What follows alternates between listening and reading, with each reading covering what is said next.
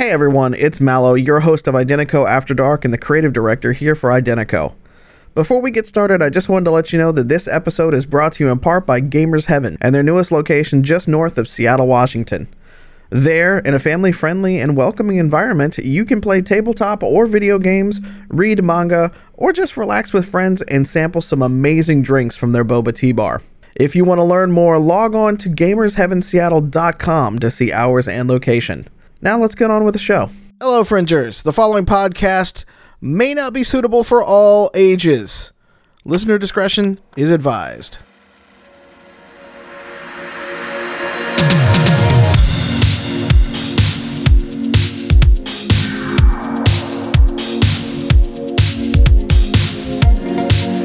Hello, everyone, and welcome to tonight's episode of Identico After Dark, our nerdy little live podcast where we talk about video games, TV, music, movies, and more.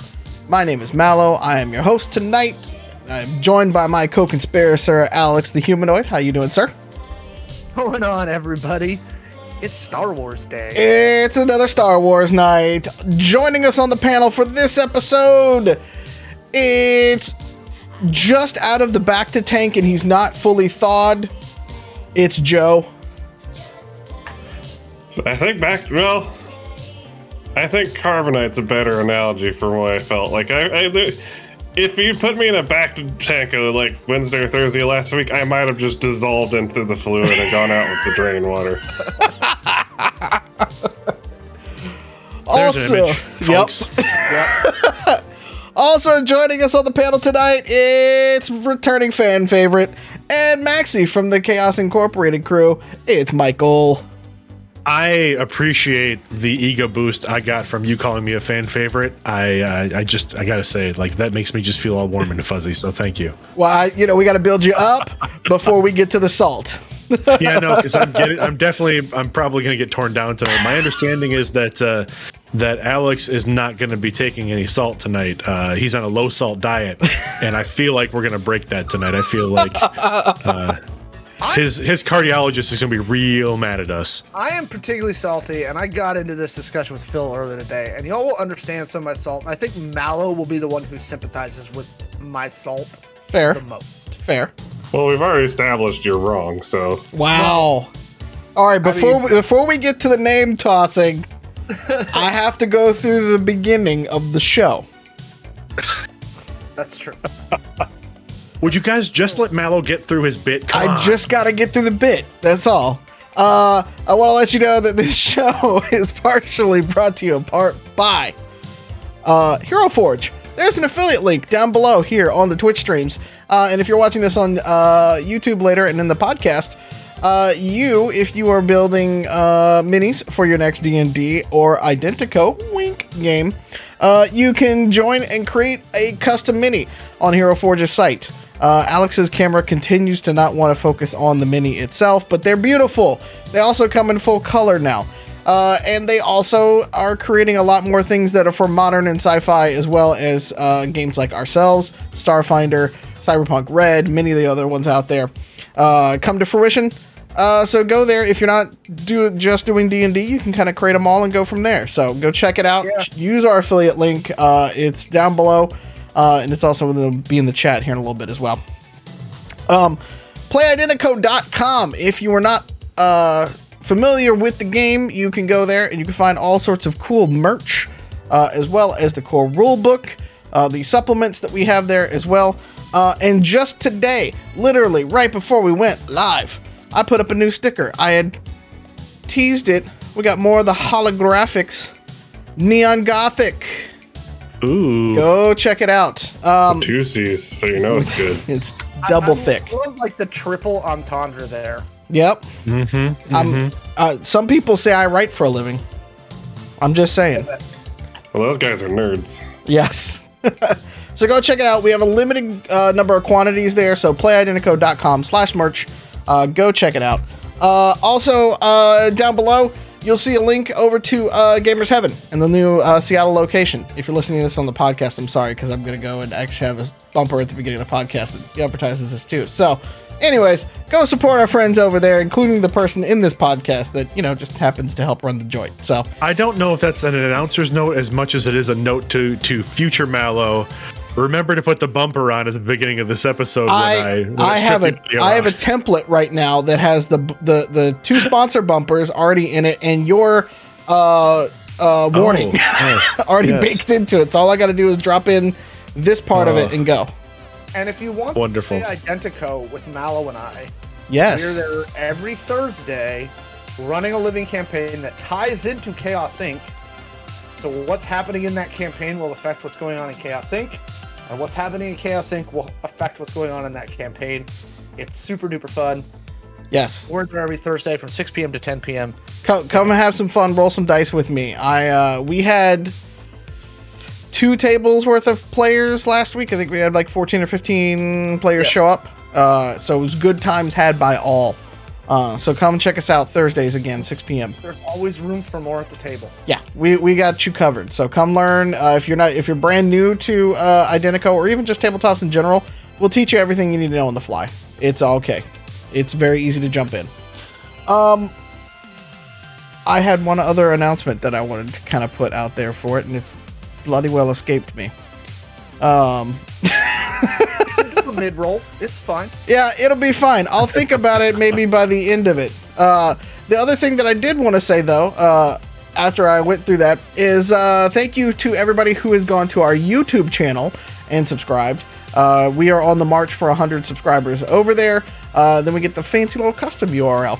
Uh, we're also on the we're also on the uh, on the quick march uh, to monetization over there.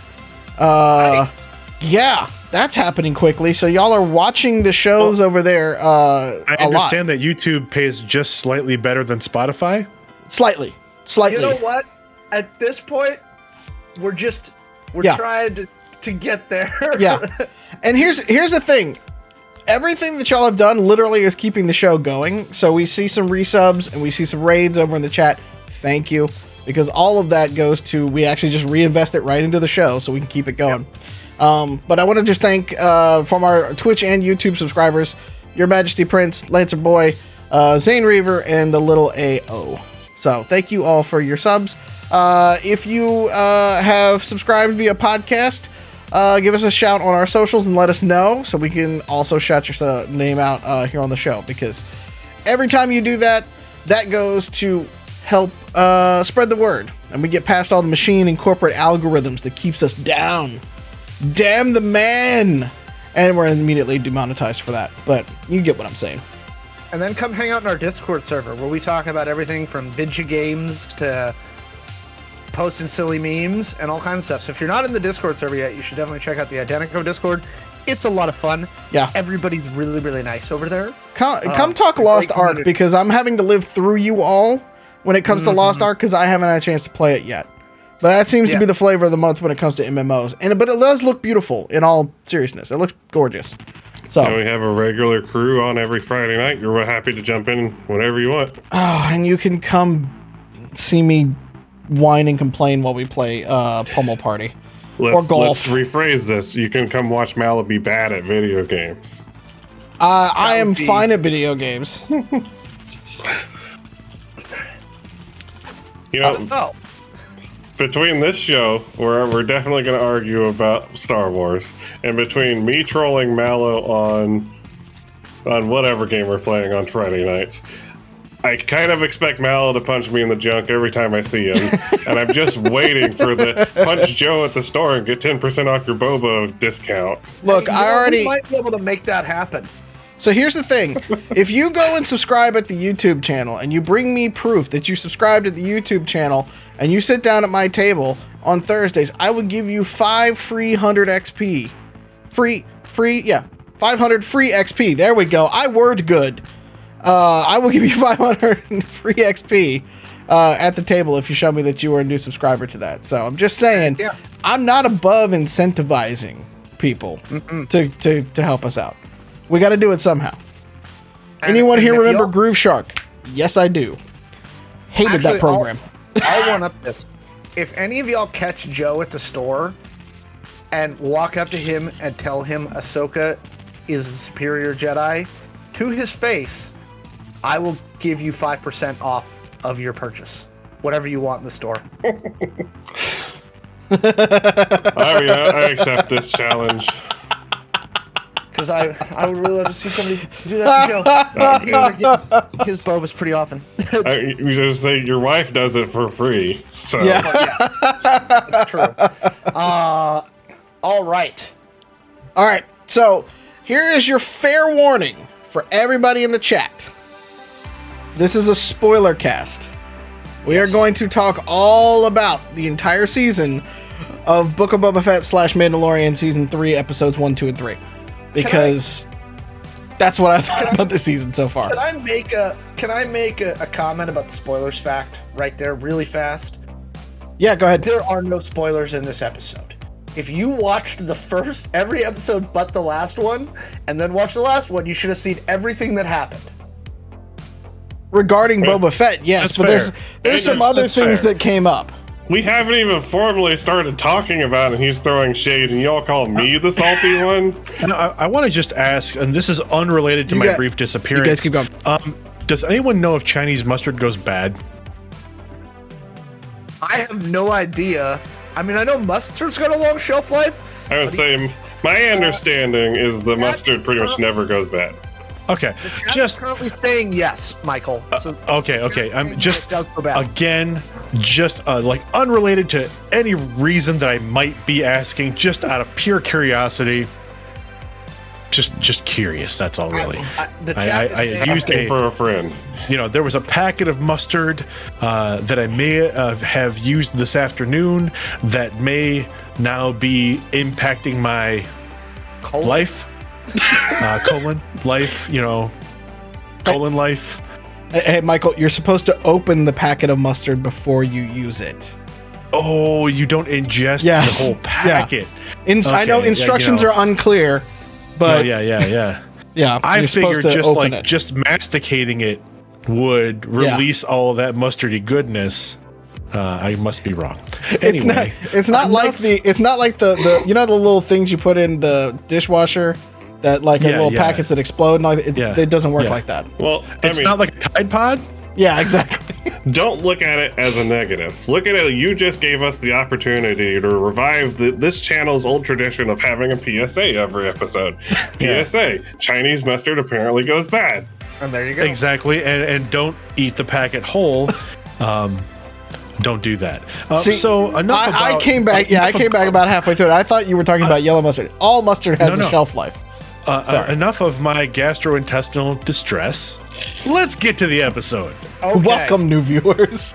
Question: Nobody, nobody is listening to Identico After Dark for you know tips on what not to eat Are you on your ramen noodles in the afternoon.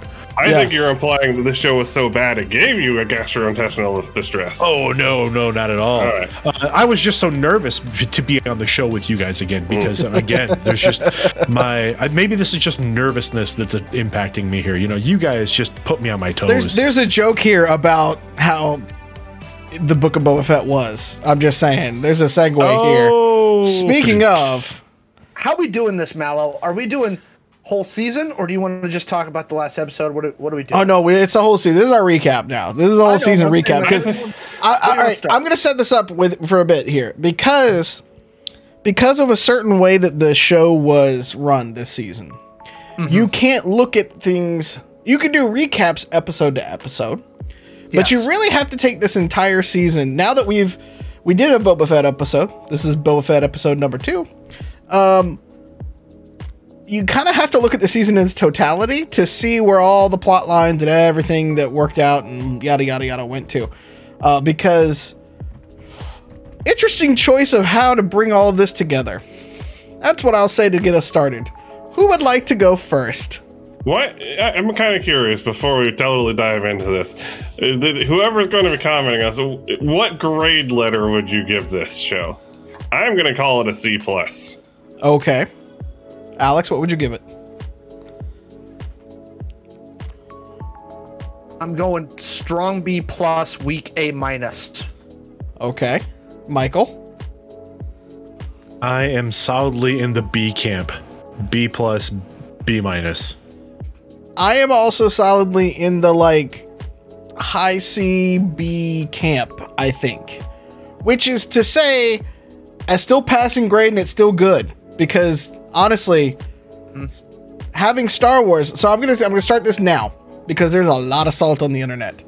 Having any Star Wars, okay, is better than having no Star Wars. Let's go ahead and just put that rule out there. We got to see people do the pew pews. We got to see some lightsabers. We got to tell a Western story. So, having any bit of Star Wars is better than having no Star Wars. With that said,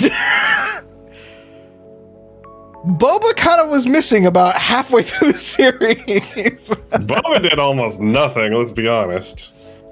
at least in the last Almost episode, nothing. at least in the last episode, surprise entrant number like 50 in this this series was a vehicle to bring in fan favorites from all other series is what I'm convinced about. Uh fan fan favorite number 75 was Cad Bane. Uh and at least they had Cad Bane and Boba calling each other old men in the last episode because that had been a glaring thing that was going on throughout the whole series. I should have saved it. But on the other day on Reddit, I saw an image that, that said that it was one of the things that, that you know edited the the like I don't know the logo of the show. I guess Uh-huh, or what do you yeah, call it? It was just called a book of I am Boba Fett. like because that's pretty much all he did this season is walk around like I am Boba Fett. and soak in a bath of ta- you know, man. Well, honestly, So- our first episode was called Furious Head Nodding because for the first two or three episodes, that's all Boba Fett was doing was head nodding to to the Tuskens because they didn't talk. So, because I'm trying to remember, I'm gonna have to pull up the dang episode guide. Uh, so let's let's go back. Mm-hmm. A second, Way back. I really loved Back in time. the Long Tusken, time ago in a galaxy far, far away. loved the Tusken stuff. Thought Yep. it was really well done. Thought him training with the Tu- Tuskens and doing all that added a lot of depth to the character. I felt that it was like I saw a lot of whinging about it, and I was like, okay, this all makes sense to me. Like I see what they're I, I can see what they're trying to do. Yeah. And I think I see where they messed up, which is what puts it in the like B plus A minus category for me. And I'll come back to that later. But I really, I didn't think it was Fierce Head Nodding. I thought it was pretty good about being like, hey, we got a lot of ground to cover between end of Return of the Jedi, and we know Mandalorian started what five years after Return of the Jedi, and so Uh, you've got to yeah, cover roughly. a, you've got to cover a five year gap and be like, why has no one freaking seen or heard of Boba Fett in five years until he shows up on Tatooine during Mandalorian season two? Here's the thing, though. You didn't have to cover any of that. Mm-hmm. Like the way they introduced Boba, and I, I'll, I'll just argue this point: the way they introduced Boba in Mando, the way they kind of brought him on, Yeah, they could have done an episode's recap at best of getting you like the the highlights of where Boba's been, and they could have like smoothly transitioned that into the current story without doing it the way that they did. They would have missed a couple of really cool things that they did. The Tusken stuff, I really, I really enjoyed the Tusken stuff. What I didn't like is how poorly the Tusken stuff was bridged to the current day stuff. see, and this is We talked about that before with the you know Yeah. it's it was Yeah. directorial choices. initially I agreed with you. Now I disagree. I think they screwed up in that I think there's too much subtext to it, right? But I think it's directly related to how Boba Fett goes from I'm a jerk bounty hunter to I need to protect people and I'm going to rule with respect. Because that, however many year period, he's with the Tuskens. And if you shorten that, it doesn't, I don't feel it has the weight as to why that would change his personality and who he was so dramatically. But I'd also I liked about it. I'd argue though, Alex, that nothing they showed in the time with the Tuskens gave you the impression that there was five years worth of time. And again, I, I don't I don't feel You like you wanted they, you wanted to see winter on Tatooine. You wanted to see a Tusken Christmas tree. and, and literally, I think that's the problem that they had. Is No. it's, there's too much they left to subtext, and you've got to read a little more into it than I think that they should have. I, I writing a directorial decision to not show you that passage of time a little more clearly, because you're right. You could look at that whole sequence and be like, "That was a month and a half." I mean, I you I mean you really could if if you were if you were that if you were thinking in that way about it, there was no real way to show or they w- didn't really show the passage of time other than, you know, the changes in Boba really and his relationship to the Tuskens. Uh, you know, one could assume that that does take time to earn the the trust of these people. But at the end of the day, there was nothing really showing that time passage. Even their subtle usage of like him healing to show t- passing of time, it, it was too subtle. I, I agree, and that's what knocked Yeah. it down. Was it was too subtle. Can I offer a dissenting opinion? You sure can. Please, My, Joe. my problem with the show is uh, I very much got the impression the entire time that this show was extraordinarily schizophrenic in how it wanted to, to display the story. This this came across to me. I don't necessarily hate what they did with the show, but this whole entire season has just kind of revolved around in my head that they didn't know what they were doing with the story from start to finish because it jumps all over the place. It's thematically just random as hell. Almost a third of the episodes that were available had nothing to do with Boba Fett to begin with. This really felt like a very unpolished, unfinished story that they were like, shit, how do we stretch this into seven episodes? and we ended up with the kind of schizophrenic story we have now. The only unifying thing that I saw in the entire season was that they should have named this the Book of Character Arcs. Because they, it falls victim to what George Lucasisms, where he wants to make every single character some kind of hero. So he, there, it, Star Wars has a fetish for character arcs that go from someone being bad to someone being good.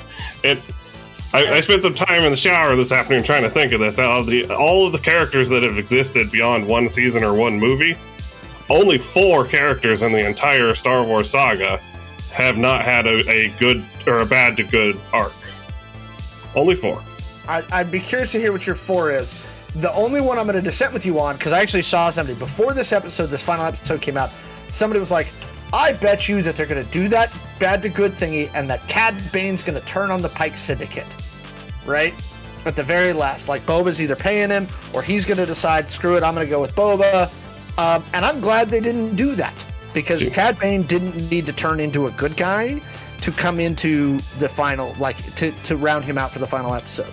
I think the way that they ended Cad Bane's story here, the the way that was structured, flies in the face of what you're saying there. Nah. Right. Uh, Cad Bane, I'm, I'm amending my list of five people because I forgot Cad Bane exists because he should have stopped existing at the end of Clone Wars. But I I, I kind of liked how he came into Um, this one though. I'm gonna give you a lie, although I haven't seen Clone Wars, but still. Well, like I like I saw him like I, I've seen him in Clone Wars. I saw him in here, and I was like, okay. I'm like as soon as he walked on the screen, I'm like, I'm already tired of Space Doc Holliday. Like I don't like we don't need any more of him. He's Space Johnny Ringo. Um, so so I see where all y'all are coming from, and it hit me as I was driving around this afternoon. I presume we're going to get into some detail stuff later. Um, I think Jon Favreau is MCUing this, and there's a reason. Oh, Clearly.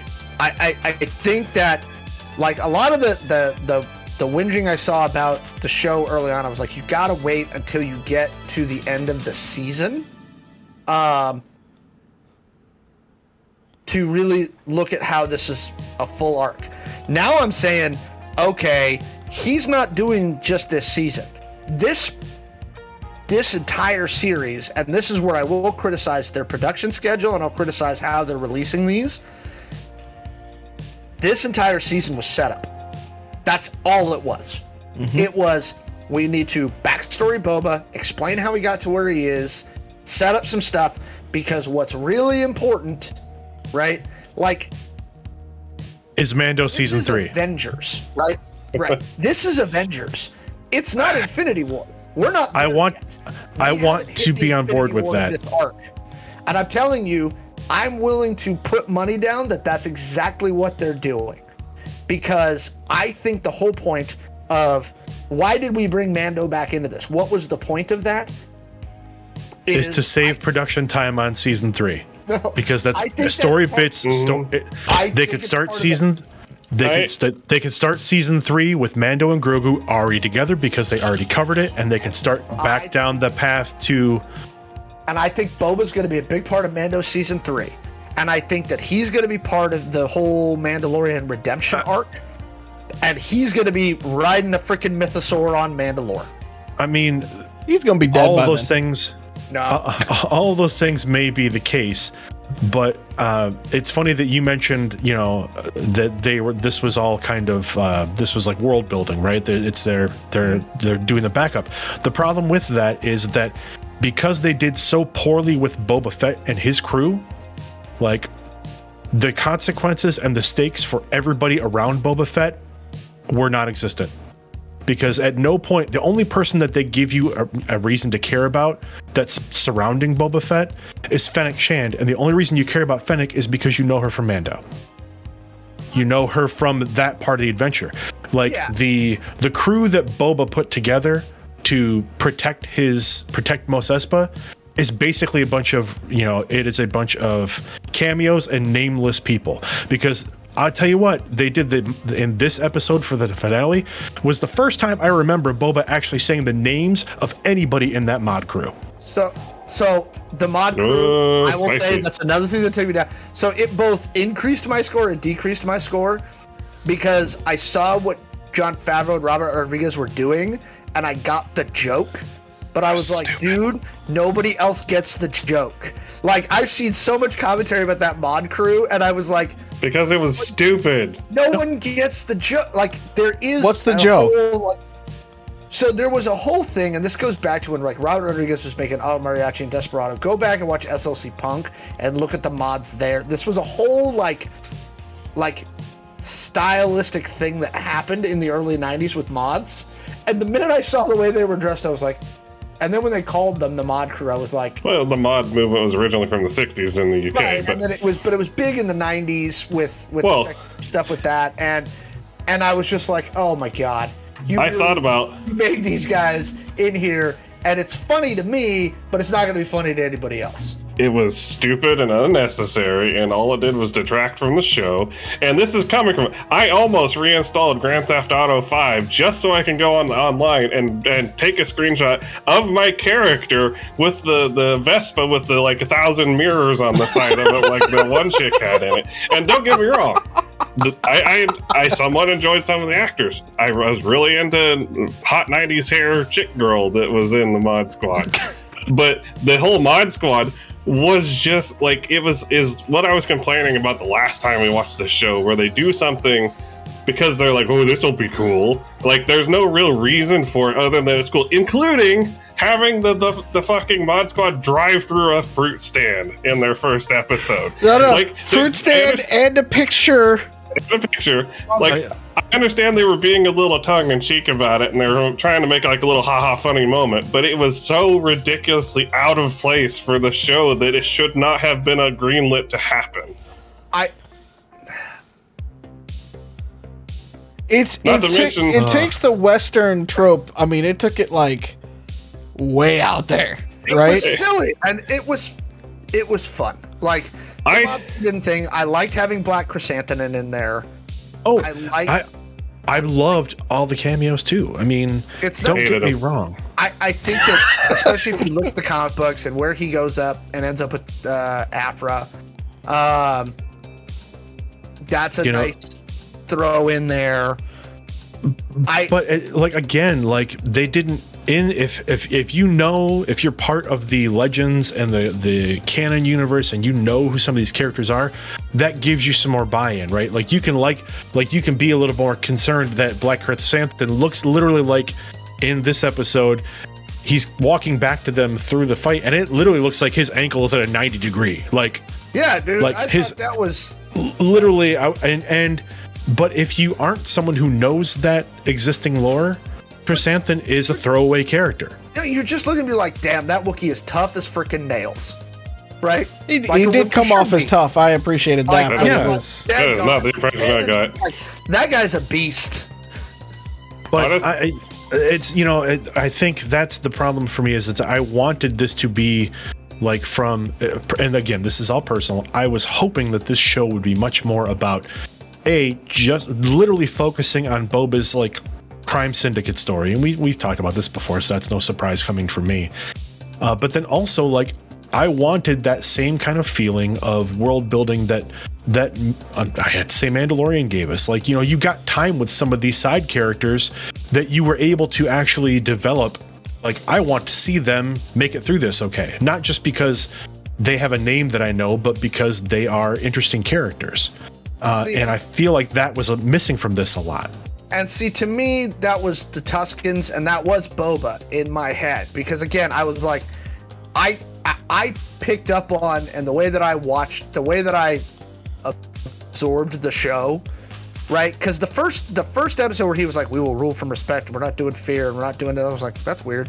And then as I was like, "Oh, this is the Tuskens are the first family that Boba has had since his father was killed by Mace Windu, right? And Boba's whole life, and again, I'm not throw Legends out the wall because I'm I, I I mean yeah I liked Legends too, but it's not canon anymore. Uh, but if you so if you look at just what's out there and the stuff that Boba did in Clone Wars and the stuff that, Well, that in Clone Wars, Boba was basically raised by the Boba, the bounty hunter cadre. right, and I think that- Sing and Bossk, and they were they were all kind of his found family then. yeah, and Cad.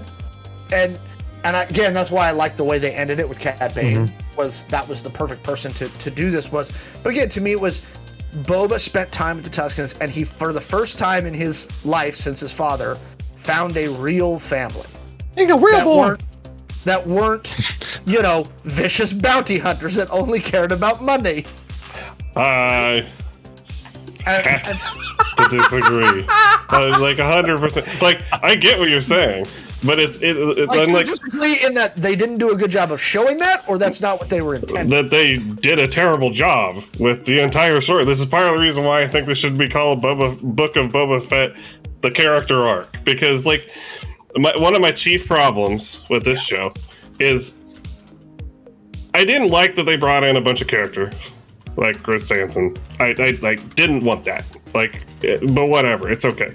My problem was is they like I said at the beginning, they took George Lucas's fetish for making bad people into good people and took it and took that knob, dialed it up to eleven, and broke it off. Who? Because who though because you start out with let's go through the, the let's go through the cast of characters real quick.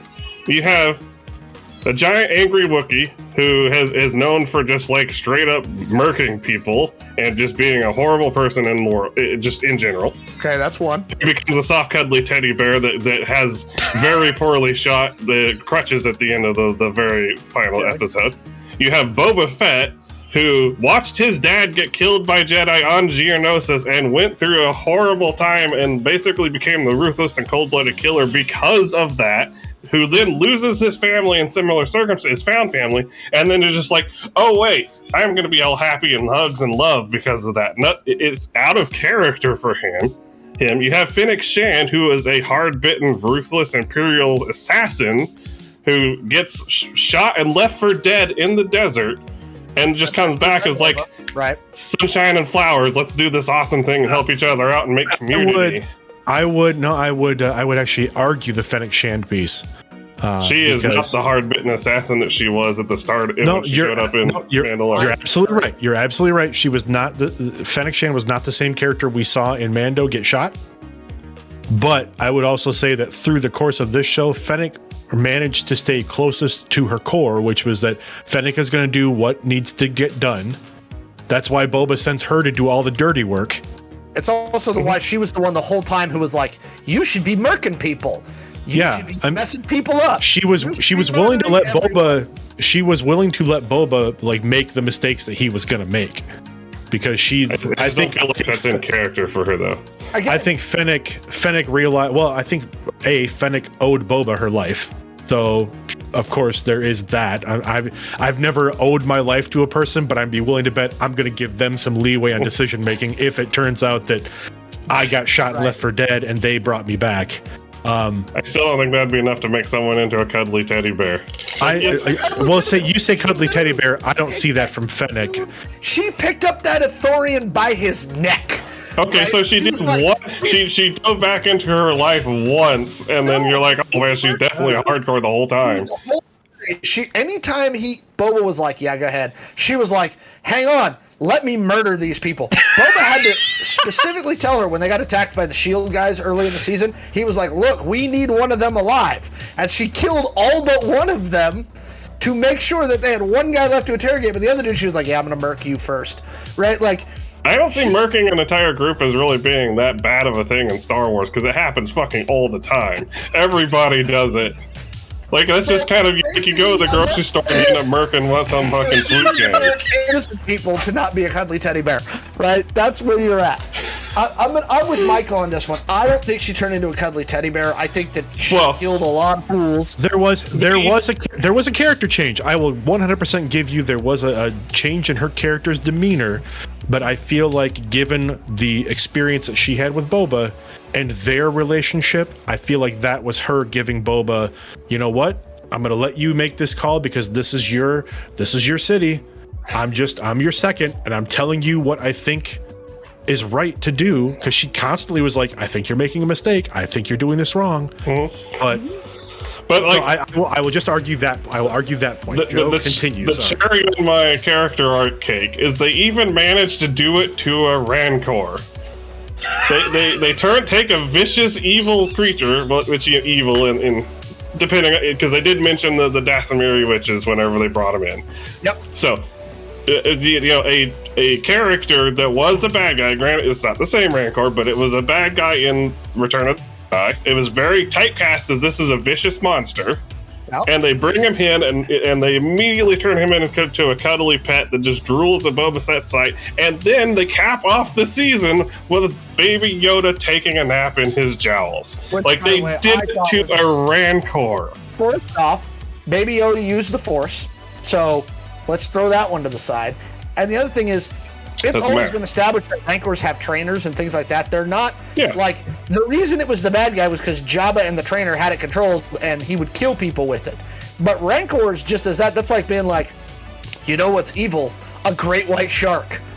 No, it's not Look, evil. It's I just had this conversation with the wife the other day. Sharks are evils because sharks have existed longer than trees, have survived all five mass extinctions, and are still around. All right. I- I'm the one that's crazy because I'm scared of going in the ocean. I want to hear from Mallow now. I want to hear from Mallow in the chat because we've we've been arguing around in a kind I'm, of a I'm circle for having about fun 15 just chatting with chat right now. We're just having a whole side conversation. Just, you Uh, know, putting it out there. I'm I'm I'm just saying like I think that that where we are on this is, is just an area where it's like I think it's it's I I understand what Joe and Michael are saying. I think Michael's somewhere between me and Joe. That's a I would agree. scary place to am. be. no, I mean, I'm, I mean, it's cozy, it's warm. Um, can we talk? Can we talk? I want to. I want to add a positive note. So the thing that made me like happy, and the thing that I wish they would have done like twice more, and I will criticize them for not doing it till the last episode. Okay, when Mando and Boba came out of the top of the fucking sanctuary, both on jetpacks, and they were flying around like icing those Pike Syndicate guys while flying. I was happy. I was like, yes, backpacks, got jets. I, I did like the final. The, the, the final the gunfight was pretty good. I, I with some caveats, but we can talk about that later. But the the, the type of you know, the the the action was good. I like that. I enjoyed watching Boba Fett ride a Rancor. Again, you can argue about the storiness of it, but admit it, that was just Riding the. Rancor is not the problem. Like, yeah, That like I, I was fine with. The, I was even fine with the Rancor showing up. I was really hoping they weren't going to do a uh, uh, King Kong on the skyscraper thing at the very end, which they ended up not doing it. Like you, Yeah, all they did. I, I was I was worried that they were going to do that. They totally did King Kong on the skyscraper. No, I'm talking about him getting killed and falling off. Oh, oh, okay, okay, yeah. I was Yeah. gonna say because the whole like leaning, like leaning off with the one arm. Yeah, that, was, that was definitely King caught- Kong. Yeah, uh, I enjoyed I enjoyed the fighting in the city. It, it, it was pretty good for the most part. Um, we'll come back. I'm sure we can come back to it later. I kind of felt like the production value on this this whole show was kind of shit and half finished, uh, especially compared. Well, Joe, I- we've talked about this. I think, but on the last episode, I don't know that you were on, but we mentioned it then too. Like, as soon, literally, at the first four episodes, I felt like the Mos Espa was literally. It felt like a studio backlot. Like Yeah. it just did not feel the set like pieces. the other environments that they had spent time in in in the other show. However, then they got to episode five, and suddenly it's as if they had a production budget, and they decided they wanted to spend a shitload of money on effects and and direction, and boom, They the spent it all on the episodes- deep fake. because it wasn't made for Boba Fett. Both of the Mando episodes, both of the like both of those episodes, far outclassed the other episodes in the series. Like as far as production value and the actual the the budget. I mean, I would I would assume budget because it certainly looks like they spent more money on making everything look the way it was supposed to look. I will say When when Mando's walking around in the in the Halo ring. In that, in that, in Yeah. the in the Halo ring world, Because like, when he's was a- walking around, it looked absolutely gorgeous. It was Like, the Mandalorian episode. They took it out of that budget. They probably just transplanted that season episode one of season three. No, again, I. It's not how think production this is- budgets work, but okay. Sure it is. and- This is Um, why I think this is all set up for Yeah. the the Infinity War of this, which is is going to be further down the line. It's a Um, setup for the Infinity War, which was literally episode nine of the movies. Which I don't think so. Uh, we can talk about that on a different Star Wars cast. I'm starting to buy more into they may do something funky that I didn't think Disney would do, and I think they're getting some distance. and They may end up doing it. And I Um, think I, I I would also like to just throw out there that like we talked about kind of the the the the dissonance between the Boba Fett episodes and the Mando episodes, mm-hmm. or the the Mandalorian focused episodes. Yeah. If I was watching this without ever having seen Mando, I would assume that those two episodes were a backdoor pilot for a show about the Mandalorian. Yes. like 100% and that's what i feel like they're i feel like they were they used that time in this show in this series right this first season of boba fett they used that time to bridge things that they didn't want to have to deal with when they were doing season three because Mando gets more backstory in two episodes for his relation, like for what's going on with him and Grogu and his new ship. He gets all of that, and every other character in the Boba Fett arc of things gets almost no time. You can argue it's a mistake, but I think it's going to play into what Mm-hmm. I don't think it's a happened to Boba mistake. I don't think it's a mistake because I again I enjoyed them. Like those episodes, I'm like saying- I was like I was like, yeah, it's Grogu, new ship. I feel I like think it's this going is to have a a, lot to do with Boba Fett later, and without those two episodes, putting them into the chronological sequence, which is where they belong chronologically, I think that that's it wouldn't make sense later. I think I see where they're going because I know Filoni likes stuff from the old canon. And I think the thing that they're going to bring back from the old canon, as they've brought back some things, is I think they are going to make Boba the Mandalore at some point. I don't know when. I don't know if it's going to be Boba Fett season two or Mandalorian season four or when they're going to do it. But I am, I'm like sixty percent of the way that Boba will be the Mandalore.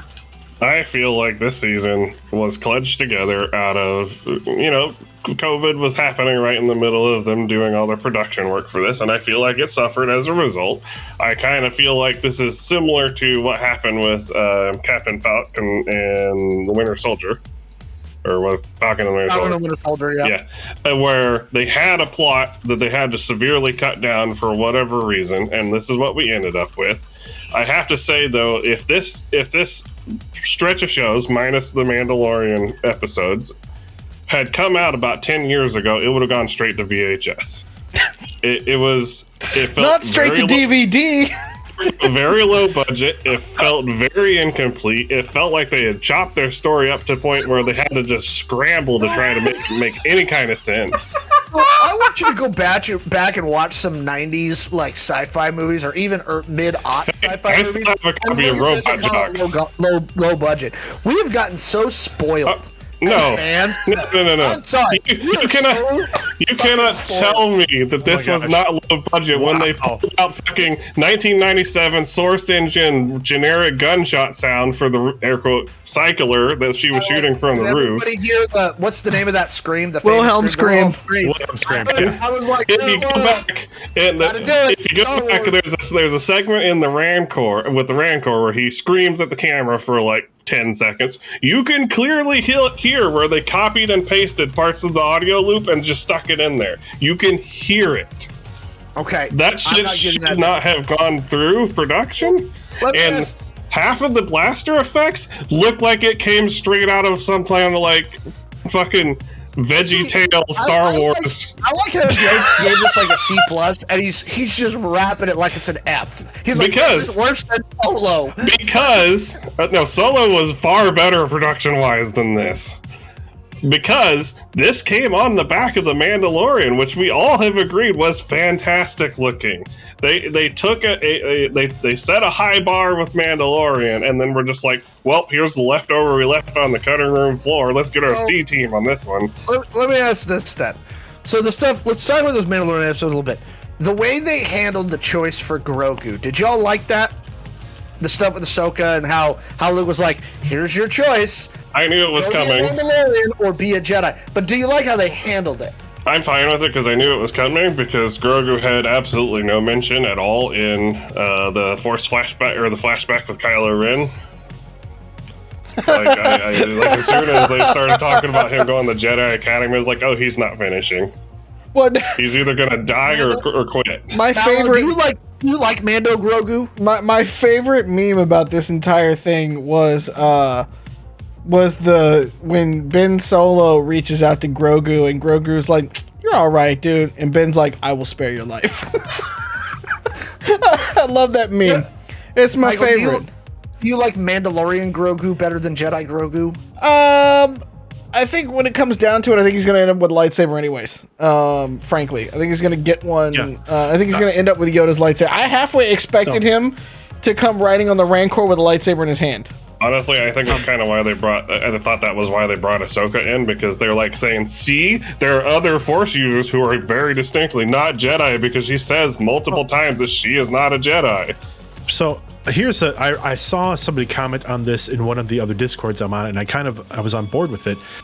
Somebody was one of the people that was throwing a lot of salt was throwing salt about how Luke was basically you know forcing uh, in some way or in some way or form forcing the same choice that he got from from Yoda, which was you know you can leave, but your training's that you're done. Like you can go help your friends, or you can you can make your choice here you know, Yoda essentially told Luke, "Well, you know, if you leave, that's it." But we all, as we all know, that wasn't it. You well, know, it was you know, Luke kind of got- Luke- on his training, yeah. Well, but I mean, Luke continued to use the Force on his own, continued to train on his own, Yeah. became a Jedi in his own right. So I feel like, again, we see it through that entire scene with Luke, where Luke is basically trying to train Grogu as much as he was trained by Yoda in a similar way. So the the best comment I saw that I think I agree with the most is the Luke that we're seeing here is the Luke that still buys the doctrinal garbage of the Jedi. This is the mm-hmm. pre like by Last Jedi, he's he's figured out that the Jedi were full of crap. But at this stage in Luke's life, he still thinks that the Jedi were right about shit. Mm-hmm. and so he's and- like, I would like to. I would Jedi like to offer that Yoda is the worst Jedi Master of all time, and he led to the complete and utter downfall of the Jedi Order and the creation of Darth Vader, and damn near destroyed the entire galaxy because oh, yeah, for of sure. his next time, hubris. everyone. Yeah. We don't have time for that entire discussion, but yeah, I, I, I'm, you know, in, in like- hindsight, Yoda made a lot of bad choices. And it's the like dogma- the- It's the dogmatic piece of Jedi, which is what's so frustrating to Well- anybody watching uh, Luke try to train Grogu and make him make a choice. It's like Mm-hmm. you you didn't know. That's I when you. that was that's when you know that you have emotional maturity when you can come out and say the Jedi weren't the good guys. no, they, they Um, You know. generally were trying to be, and then they flipped around the Clone War time, and then it all went downhill from there. Well, and so so in, in in Luke having Grogu make the choice, right? So that's again a kind of a reflection of the way Luke was taught. Like you know, Grogu know or Luke knew that there was this attachment to Mando clearly that either Grogu was going to have to get over in his mind, in Luke's mind, or he was going to have to just accept the fact that you know what, maybe this isn't for you. Well, You know? Luke just needs to cool his jets because I mean, if Yoda's any indication, Mando's going to be long dead before Grogu Oh. gets old enough for it to really. He's got time. And I think they I tried. like the writing there. I like Yeah, the fact that Luke's this way. and they tried to show i think they tried at least to show like when ahsoka shows up and then she's talking about how she's going to leave like there is some genuine concern by luke like am i ever going to see you again like you're the only other jedi i know and god i could use another hand around here like that's the kind of the that's Mom. the feeling Mom, that's the but- yeah you know I that's have to the imagine that she's told Luke the same thing she told Mando. I'm not going to train anybody because I'm not a Jedi, mm-hmm. right? Like that's her whole shtick right now. but she's but but you know but she's luke's only connection to the jedi of the past like the only living connection Right, to but I this imagine she this told him- storied past I'm not training you. I'm not training Grogu. I'm not a Jedi. See, I kind of took her. whole shtick is I I, kinda- no longer a Jedi Knight. I kind of took her refusal less as I'm not training you because I'm not Jedi, as more of a I'm not training you as a Jedi because I'm not a Jedi. I, I put it because Filoni's involved in both. I put it in the context of the last time we saw her in in Rebels, where when she faces off with Vader and they're having their their tete-a-tete, and and she's like that I'm gonna uh, you know get revenge, and Vader goes, "Revenge is not the Jedi way," and she goes, "I'm not a Jedi," and it's that that reference to. Y'all screwed up and I left the order. Screw you. And I'm not a Jedi anymore. I've bled my lightsabers. That's why they're white. Like, Well, I mean, I think she, and this is a rare praise I think I have to give for Ahsoka. I think she is a character who realized that the Jedi were not the good guys. In the in the old EU, which I know doesn't really matter here, there was a statement by a character late in the series during the Second Galactic Civil War between Jacen Solo and Leslie. There was a Jedi, the ex Jedi that lived on Mandalore.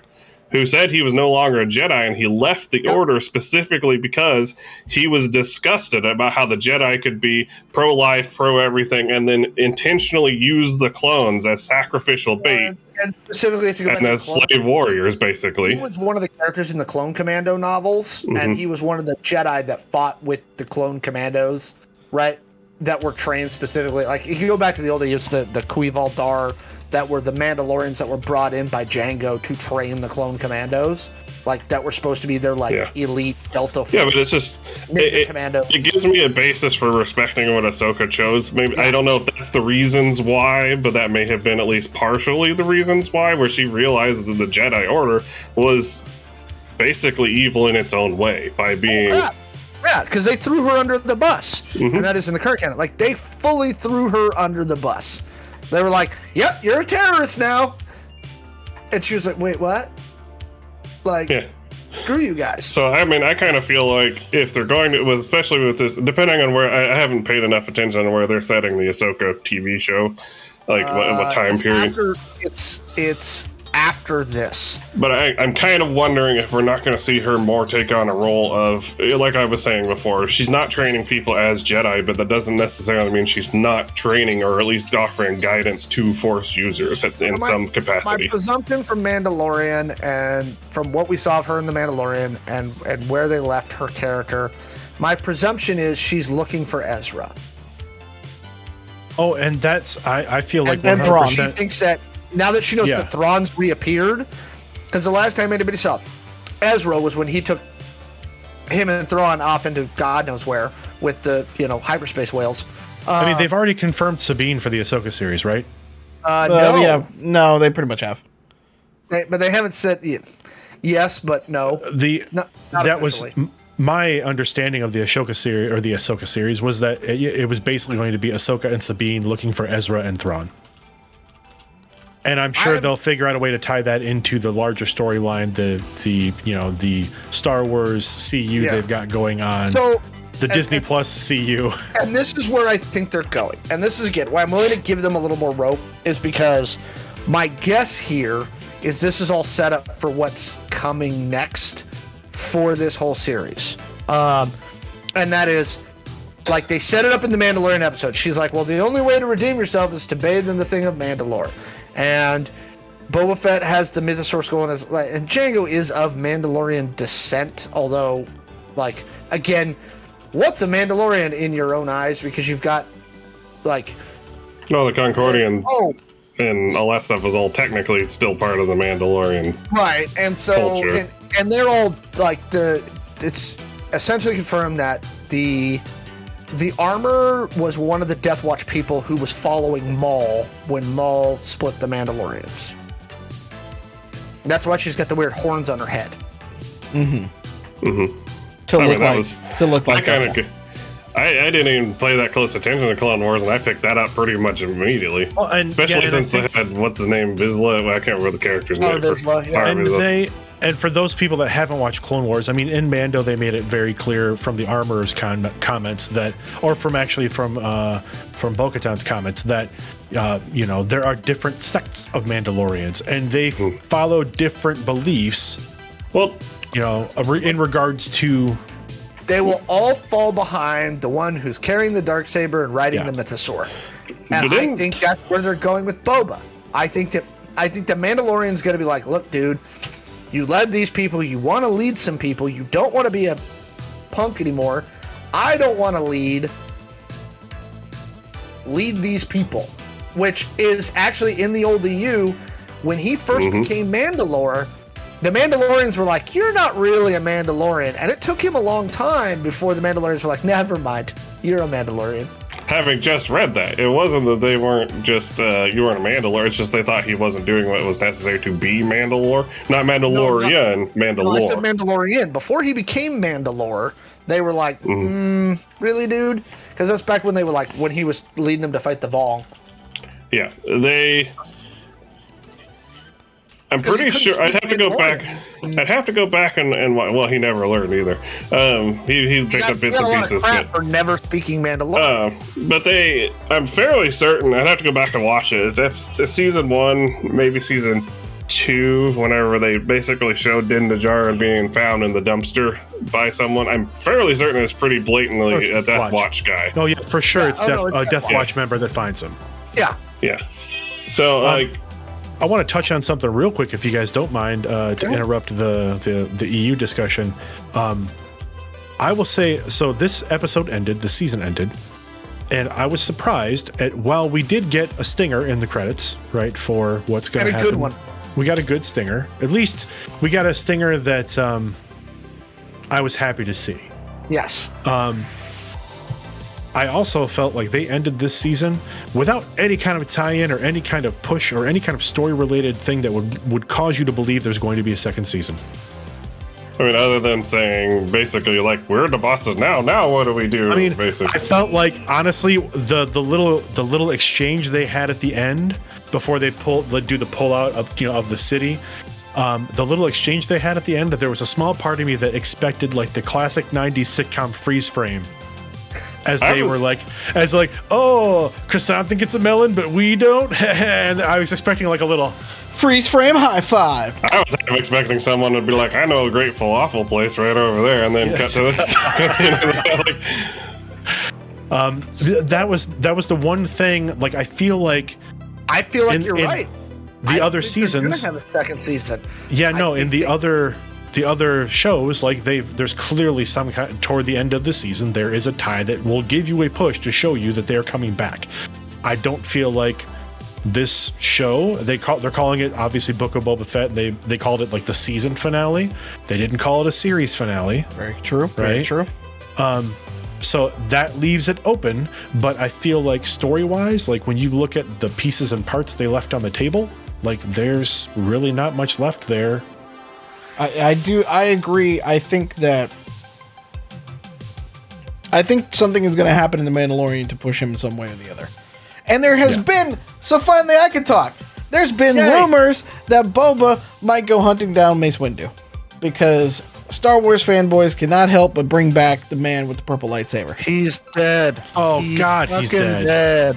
Well, No, so, so was hold Maul and the Emperor. So yeah, that, I was gonna say, Yeah, yeah, the they, Emperor somehow Palpatine They're starting returned. to get into superhero categories where a fucking stiff breeze brings people back from the dead. no, Here's- I mean, yeah, Maul was what my- distinctly cut in half and dropped down a, you know, a an exhaust chute, and They even showed a came poof back. at the end of it. I'm I'm going to say a 60 seconds. This is where my salt's really going to come out because I am I am a huge Star Wars fan, but I get so mad at Star Wars fans. The whinging I saw was Book of Boba Fett was garbage. It was trash. It was ruined. Fire Kathleen Kennedy, and I'm so tired, so tired of the fandom being like, if it's not perfect, it's garbage So right? As nothing Mallow said at the beginning, some Star Wars is better than no Star Wars. And quite frankly, yes, was there problems with this series? Absolutely. Was it complete trash? No. I Right? would like to offer the fact though that I actually really enjoyed the series I did because. I gave it like the the C plus B Yeah. minus for a lot I of I gave the, it a solid B. Yeah, Like- because I I like the Same boat. backstory. I mean, I'm obviously a huge Star Wars nerd. I'm wearing a Star Wars shirt and everything tonight for the show. Um, I like the. There you go. I like the got deep dives on the five years and how Boba changed and got out of the Sarlacc pit, and I like the slow pacing of the Mandalorian because it gives you time to meet all these people we're going to talk about it in a second, but the Kenobi series is coming up very soon, right? There's going to be more. Then Andor is coming later this year, too. Mm. These are deep dives on parts of the expanded universe that we haven't had in main cinema. And I think that that's a really good thing. Hands down. Like, I. I liked the fact that we get an old man Boba Fett with Temuera Morrison. I love the way he's Great played actor, this by the way. character. I like Fennec Shand's character. I a lot of the nods that she gave at the end was like, and then she'd kind of like look off, and I think in her head, at least the way I interpreted it, was okay. When this goes south, I'm gonna escape this way. Bye.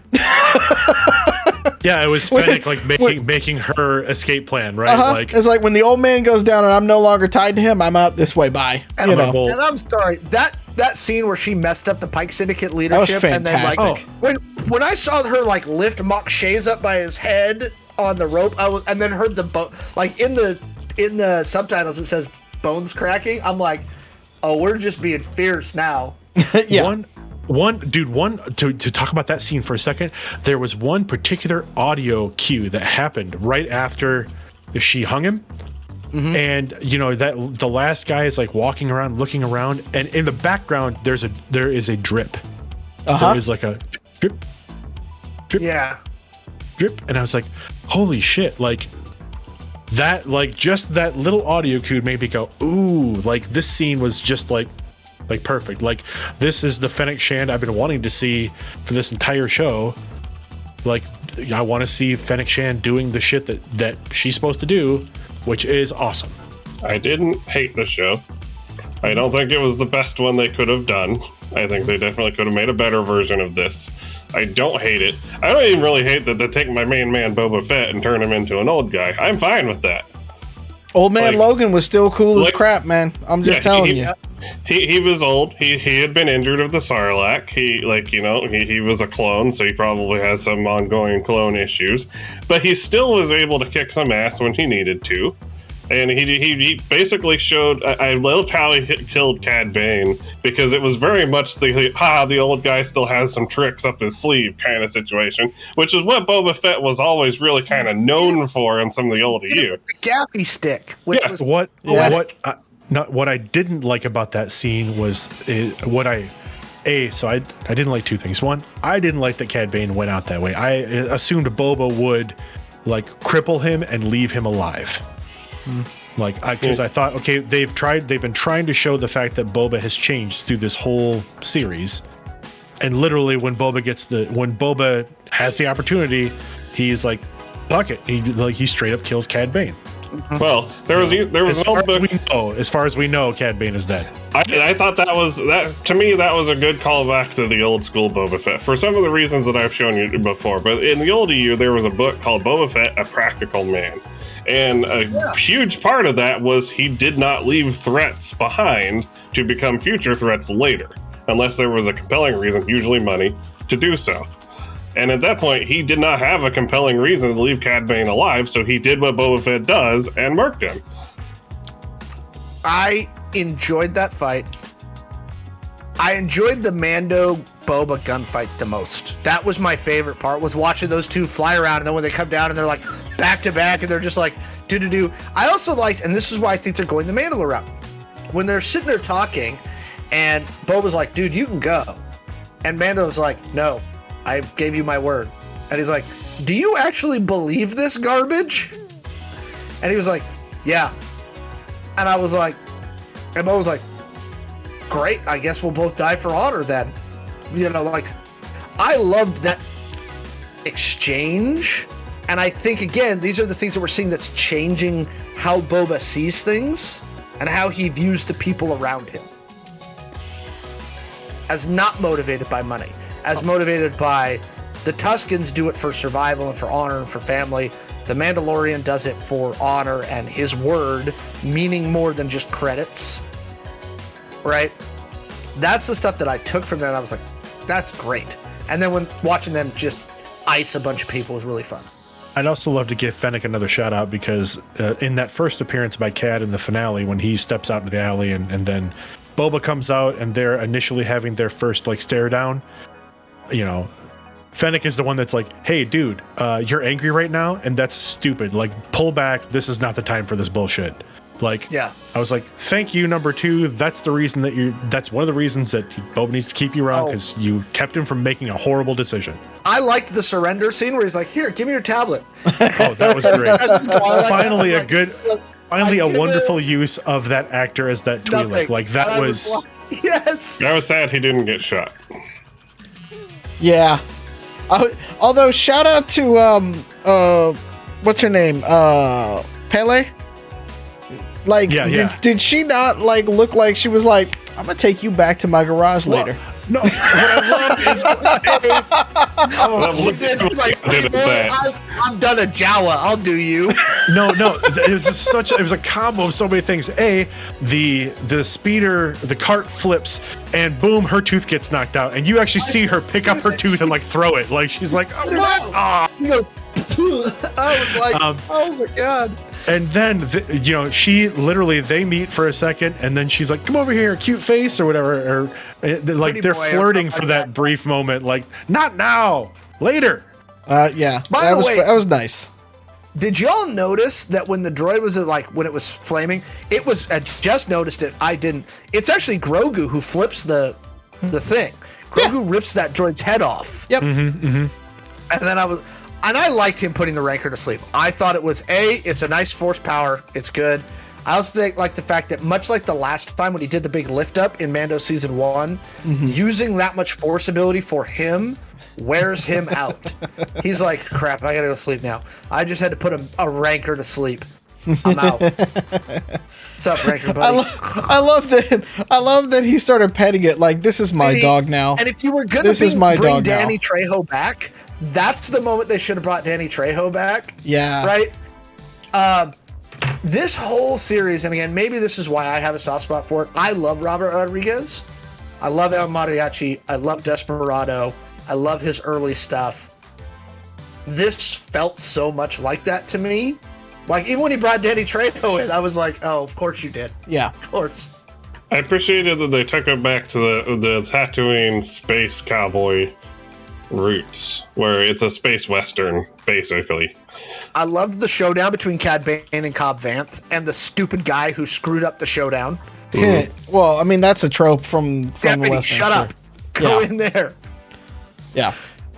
I think the the thing that's interesting to me was I don't know if we talked about this in the last episode or not, but like when Mandalore came back, they actually showed what happened to Mandalore, like the planet.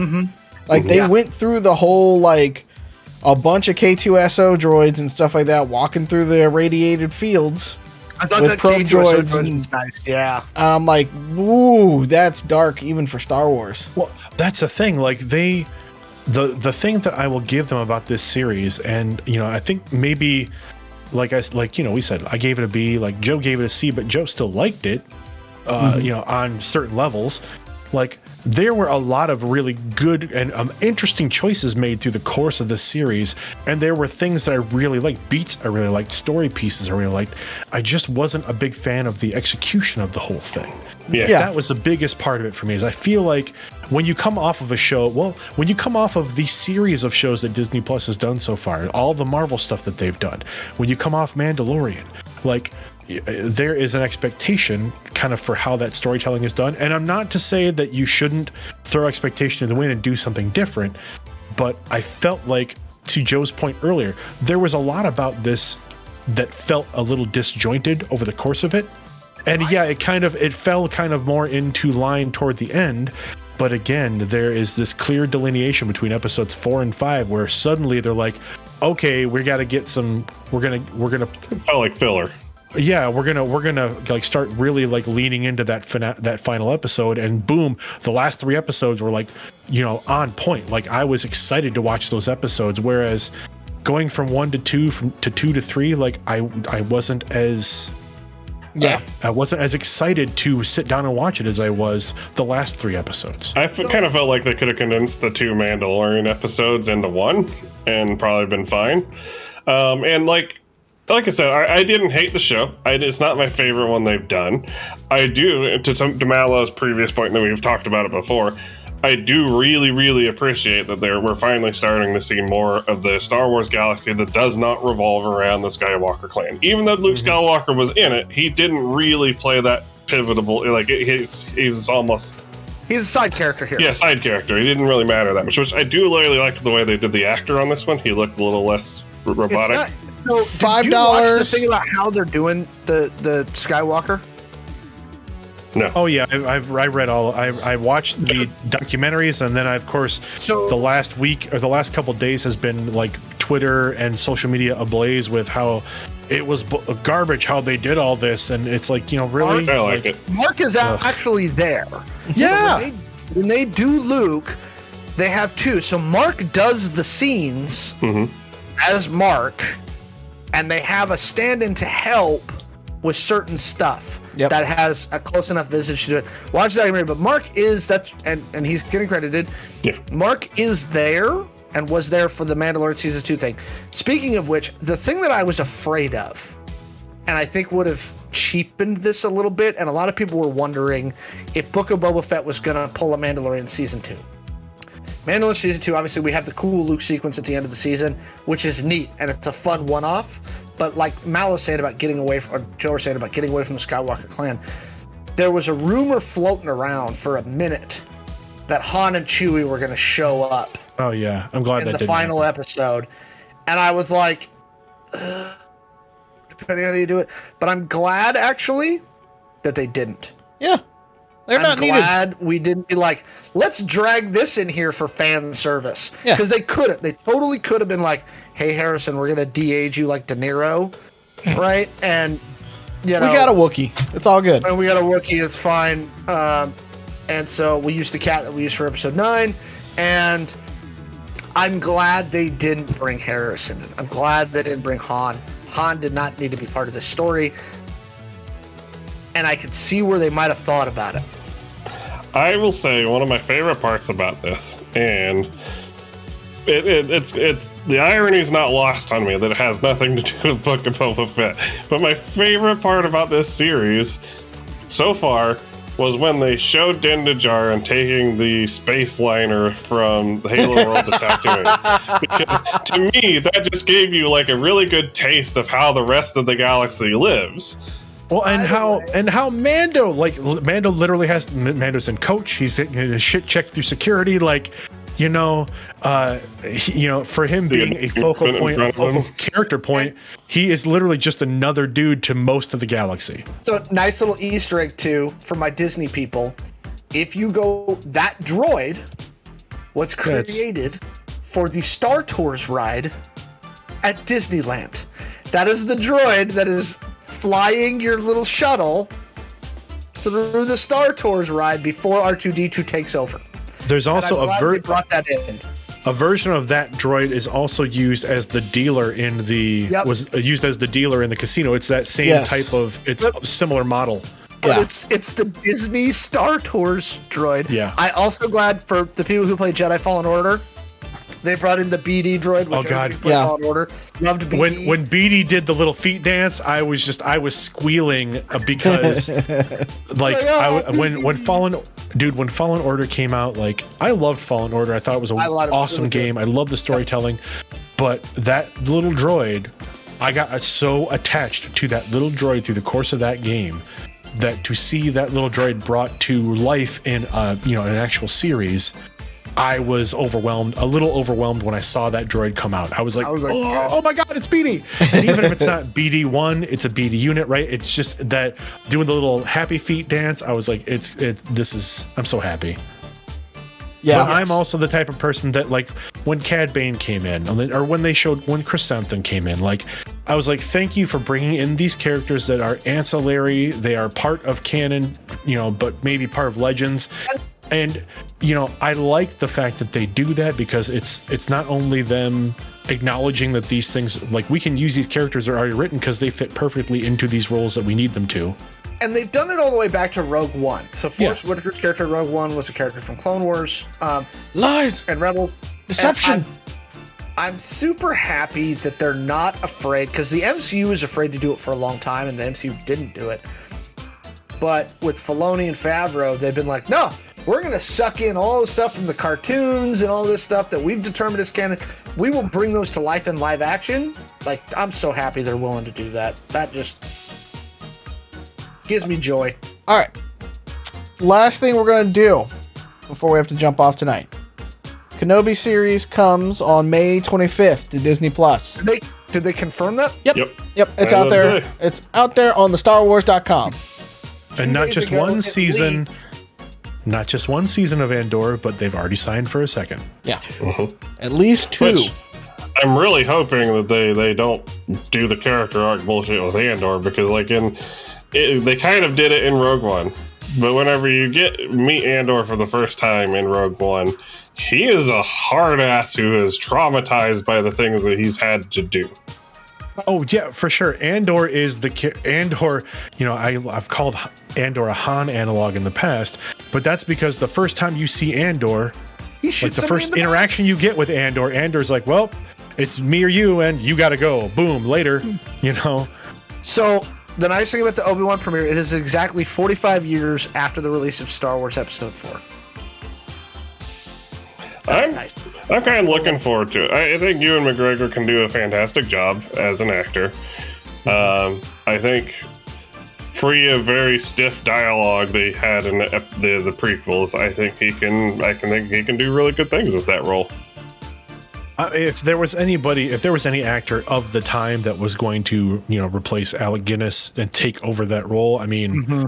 Ewan McGregor did a phenomenal job. Like Chat's I, saying, I hope they want to be sassy again. I'm sure they were. Yeah. With Yeah. all the hello there Yeah. memes that are out there now, right? I, I think they think- will. like, I'm sure. yeah, like I I'm feel sure like it will be there. I think people There was need to be ready for angry, bitter uh, Obi Wan. Yeah. I'm, I'm, interested to see how. hate- yeah, I, I'm interested to see how they play the the passing of time versus the events that have happened in the universe, right? So when they bring Kenobi in, when we start his series, like for example, like uh, we've seen in Rebels, like there was a period of time where, uh, you know, for those of you spoilers, you know, Maul and Kenobi get a second duel on Tatooine, and it goes poorly for Maul. Yep. Have they said how long, uh, what what time frame it's supposed to be in it? I haven't, seen haven't anything said. yet. I mean, it's I- o- it's obviously got to be before the the later three my movies. my my guess is, and and based on some of the leaks I've seen, I'm thinking we're six or seven years after Revenge of the Sith. So I think Luke, I think you will see Luke as a young boy, briefly. Um, but I think that's about it. Uh, my question though is is how they it, it, because Hayden Christensen's in it. He is. as Darth Vader. Yep. I'm I am when I saw that I was immediately concerned. Not because Hayden Christensen, whatever, I'm over that. But how are they going to hand wave the canon then? Because if they have an interaction in this series, which it sounds like they're probably going to, then Darth Vader has to have known the Bo- Obi Wan was still around. So the the nice thing about the old dialogue is, when I last left you, I was but the learner. Now I'm the master. You could hand wave that by saying, right now he's a Sith apprentice. He is not. If you're only a few years after Re- Revenge of the Sith, he is not in his full like dark side power mode that you see in Rogue One, and so you can throw in another Obi Wan Vader fight, right? maybe one where and actually it would make more sense this way if you think about it where he's like i haven't sensed that person and then when he talks to tarkin he says you know tarkin's like your old master here you know it would make more sense if obi-wan escapes vader and vader thinks he's dead as opposed to the way obi-wan left vader dying on a hill on mustafar so i can actually see it making more sense if they have one more fight I uh so funny that you mentioned that because I literally just watched Revenge of the Sith today. Um I kind of got on a little Star Wars kick. I was like, oh, I'll watch the movies again. So I threw it on while I was working, and it got to the end, and uh, you know, I got to that little scene where you know Obi and uh, and Anakin, Anakin's sitting there basically melting, right? uh, oh my god, I'm melting, and I all I could think to myself was, what a dick move to just walk away.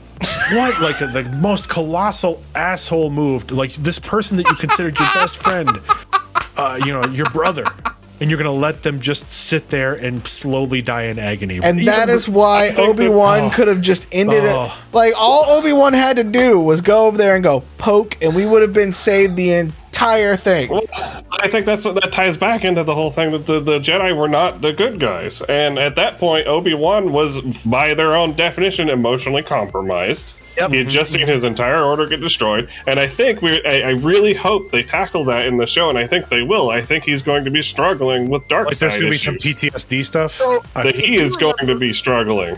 Michael, And- you remember this?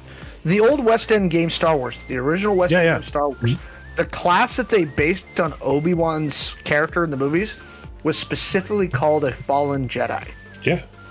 right? And I Mm-hmm. think that's what we're gonna get. Uh, Bitplayer says they would like to see Qui Gon. I would I like would to see be Qui Gon. I would not be shocked. I, in fact, I'll be a little surprised if we don't. Based on what happened in Rebels and in Clone Wars, I will actually be a little surprised. And and actually, since you watch Revenge of the Sith today, the thing that Yoda tells Obi Wan to do at the end of Revenge of the Sith is, "I made contact with Qui Gon. He's gonna teach you how to do this stuff." Mm-hmm. So I will actually be surprised if we do not see Qui Gon in Force yeah. Ghost form. and that's my understanding of the of the situation with Hayden coming back is I'm I am almost 100% sure it's going to be in flashback. Could be. We may even see him being we may him see see him as Darth Vader in the armor. I don't think necessarily that we'll see Obi-Wan and Darth Vader have a fight. I think They if have anything said we'll Hayden will be in the armor. yeah, and, I- and they I'm have saying- shown him practicing with the lightsabers, but not Yes, against, yes. but not against uh, Obi. uh, Obi, right? Like that's those two may not have been in the same kind of thing, and so it could be a Rogue One kind of thing where he just goes hunting down all the rest of the Jedi, and it Obi may Wan's be a trying to help him escape. situation. Yeah, it may exactly that where where you know Obi Wan comes into contact with Vader through trying to assist other Jedi, right? Yeah. Or you know Because we know type they're of hunting the Jedi down for 10, 15 years after Yeah. Order 66. By the way, to bring us back to Book of Boba Fett. so we got the Order 66 flashback for Grogu, where Yep. Luke helps him remember who rescued Grogu. I already covered that on the internet. You can go look that article up. They'll talk all about it. No, No, but who who who, who did? Who who? Uh, I can't remember her name off the top of my head. She was one of the Jedi that was like very briefly. She has the facial tattoos, and Uh, you're subscribed to that theory. Okay, but that's a theory. We don't have any confirmation. we don't. I don't think they'll ever totally cover that.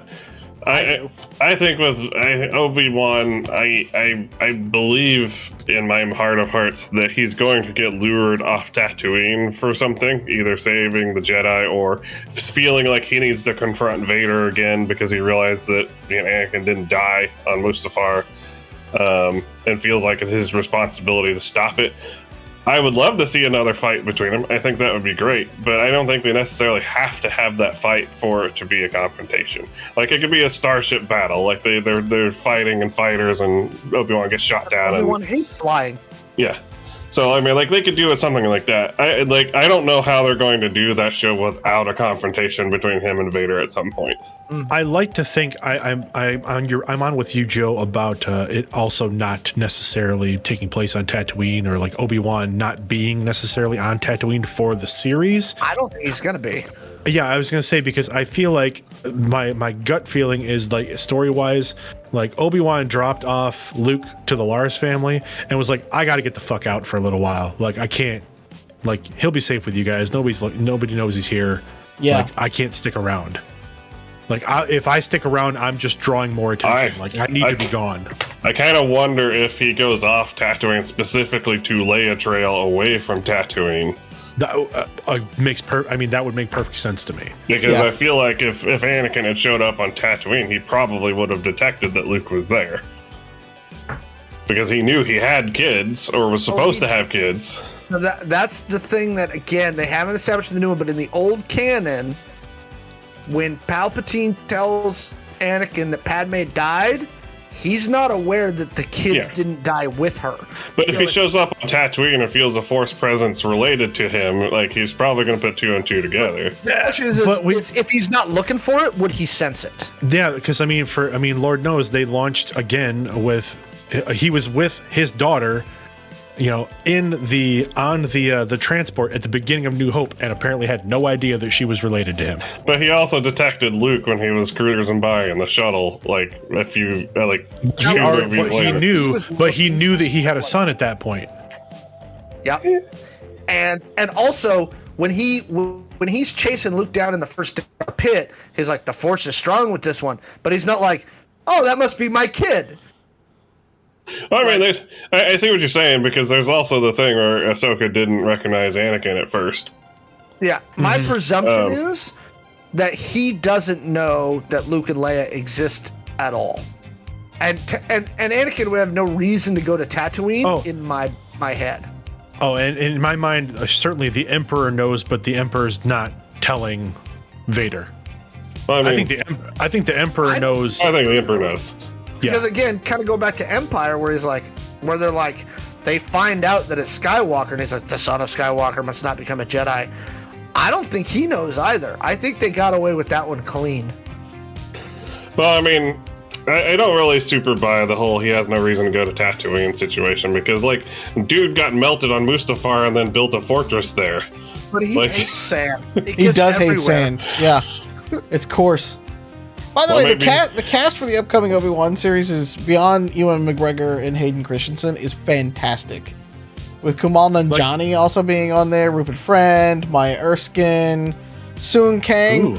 It's all about family. Let's go. Moses oh, Ingram's Sun gonna be there. Kang? Yeah, What? Yeah. Oh, I didn't. He's I gonna go that. really fast and Oh. furious. It's gonna be Oh, he's fantastic. gonna be one of the Inquisitors. I think so. Yeah. I mean, you. I, I God. Hopefully, I hope they call him Han Solo again. Han Han Solo. I would love that. If he's playing the same character. Yeah. So I'm I'm looking forward to that series. I think it's gonna be really really good. Uh, we also have Moon Knight starting up very soon. That's gonna be bonkers. We'll have a we'll have a recap episode about that coming up. Uh, I'm so until for that. then, thank you all for hanging out with us in chat Oh, tonight. wait, we're done. yeah. I know it goes quickly, doesn't it?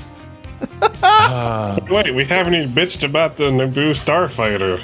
I I oh, I, I, will have nothing to bitch about. For I will that. hear think they nothing did a- of I that. thought they had a lot of fun with that. I love it. Yep. any I'm glad any that Grogu has the all the and all the got- dads all the No. dads in chat know exactly what that what that scene was happening, You know- and when he you know, punches the- it at the end, we're like, the "Yep." Grogu, the Grogu Pope Mobile bubble in the back. When I first saw it, the first thing that popped in my head, you remember in the 90s when Homer Simpson designed the, the Homer, the car? Yes. Oh, yes. Exactly. I was like, oh, so they have the Homer. Yep. Oh my god. It comes full circle. It's great. It's fantastic. I fantastic. did. I did love that at the end when he's like, "No, no, all right, one more time." Yeah. Like, how many jumps into hyperspace has he made going absolutely nowhere? Uh huh. you know, Because it's fun, and then you get the little yeah. squeal at the end. Yeah. Yeah. yeah. That was. Those two need to be together. Yes. Thank you all for joining us tonight. Uh, man, But you guys were it. you guys were fantastic in chat. Everybody was fantastic on the panel. Uh, one last plug: if you haven't already, go subscribe to the YouTube channel. Show us a little love over there. Uh, if you want to learn more about it, go to playidentico.com or find us at Identico uh, on just about every social in the world. you know, Mallow, can I make a real quick plug? Yeah. Considering the content of what we're talking about today, Yes, you may. Um, if you enjoy Star Wars and enjoy Star Wars story- storytelling, Yes, you do. Please, please give uh, this podcast a listen. It's called Redemption. It's the redemptionpodcast.com. It's the Star Wars podcast that I've been a part of for the last six years. Uh, we tell stories based in the uh, around the time of the Clone Wars. We just got past the Clone Wars. Um, it is a wonderful, like, found family uh, comedy and drama. A lot of fun. There's a lot to listen to. Pick it up wherever you want. And uh, if you enjoy running Star Wars, podcast out there. I, I, we think, we believe we are the oldest running Star Wars actual play out there. and you all just uh, were featured as part of Star Wars Podcast Day as well.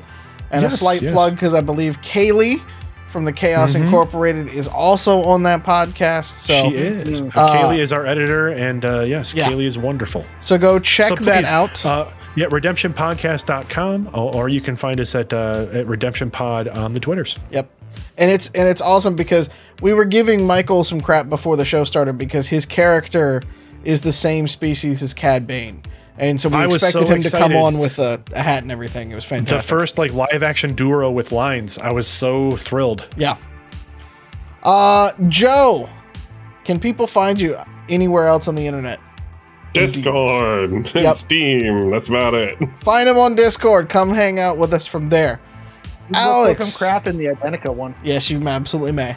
Well, Alex, where the can people find you? And at the store? I store. am Alex the Humanoid everywhere. I will be back Monday for our newest episode of Chaos Inc. Oh, Uh, this is going to be a will fun one, too. Ooh. Oh yeah, and I will be running Identico tomorrow at Gamers Heaven in Linwood. So, if you want to know what's going on with Chaos Inc. and all that stuff, follow us there. I'm Alex the Humanoid. Yep. Yay. Uh, and I am Mallow. You can find me at the Mallow Man literally everywhere on the planet. Uh, come check us out from there. Uh, show us some love all around. Uh, otherwise, we will see you all next week. So be good to yourselves, be good to each other, continue to wear a mask and be safe out there. Uh, drink your water, take your vitamins, and we will see you next week. This is the way. Mwah. This is the way.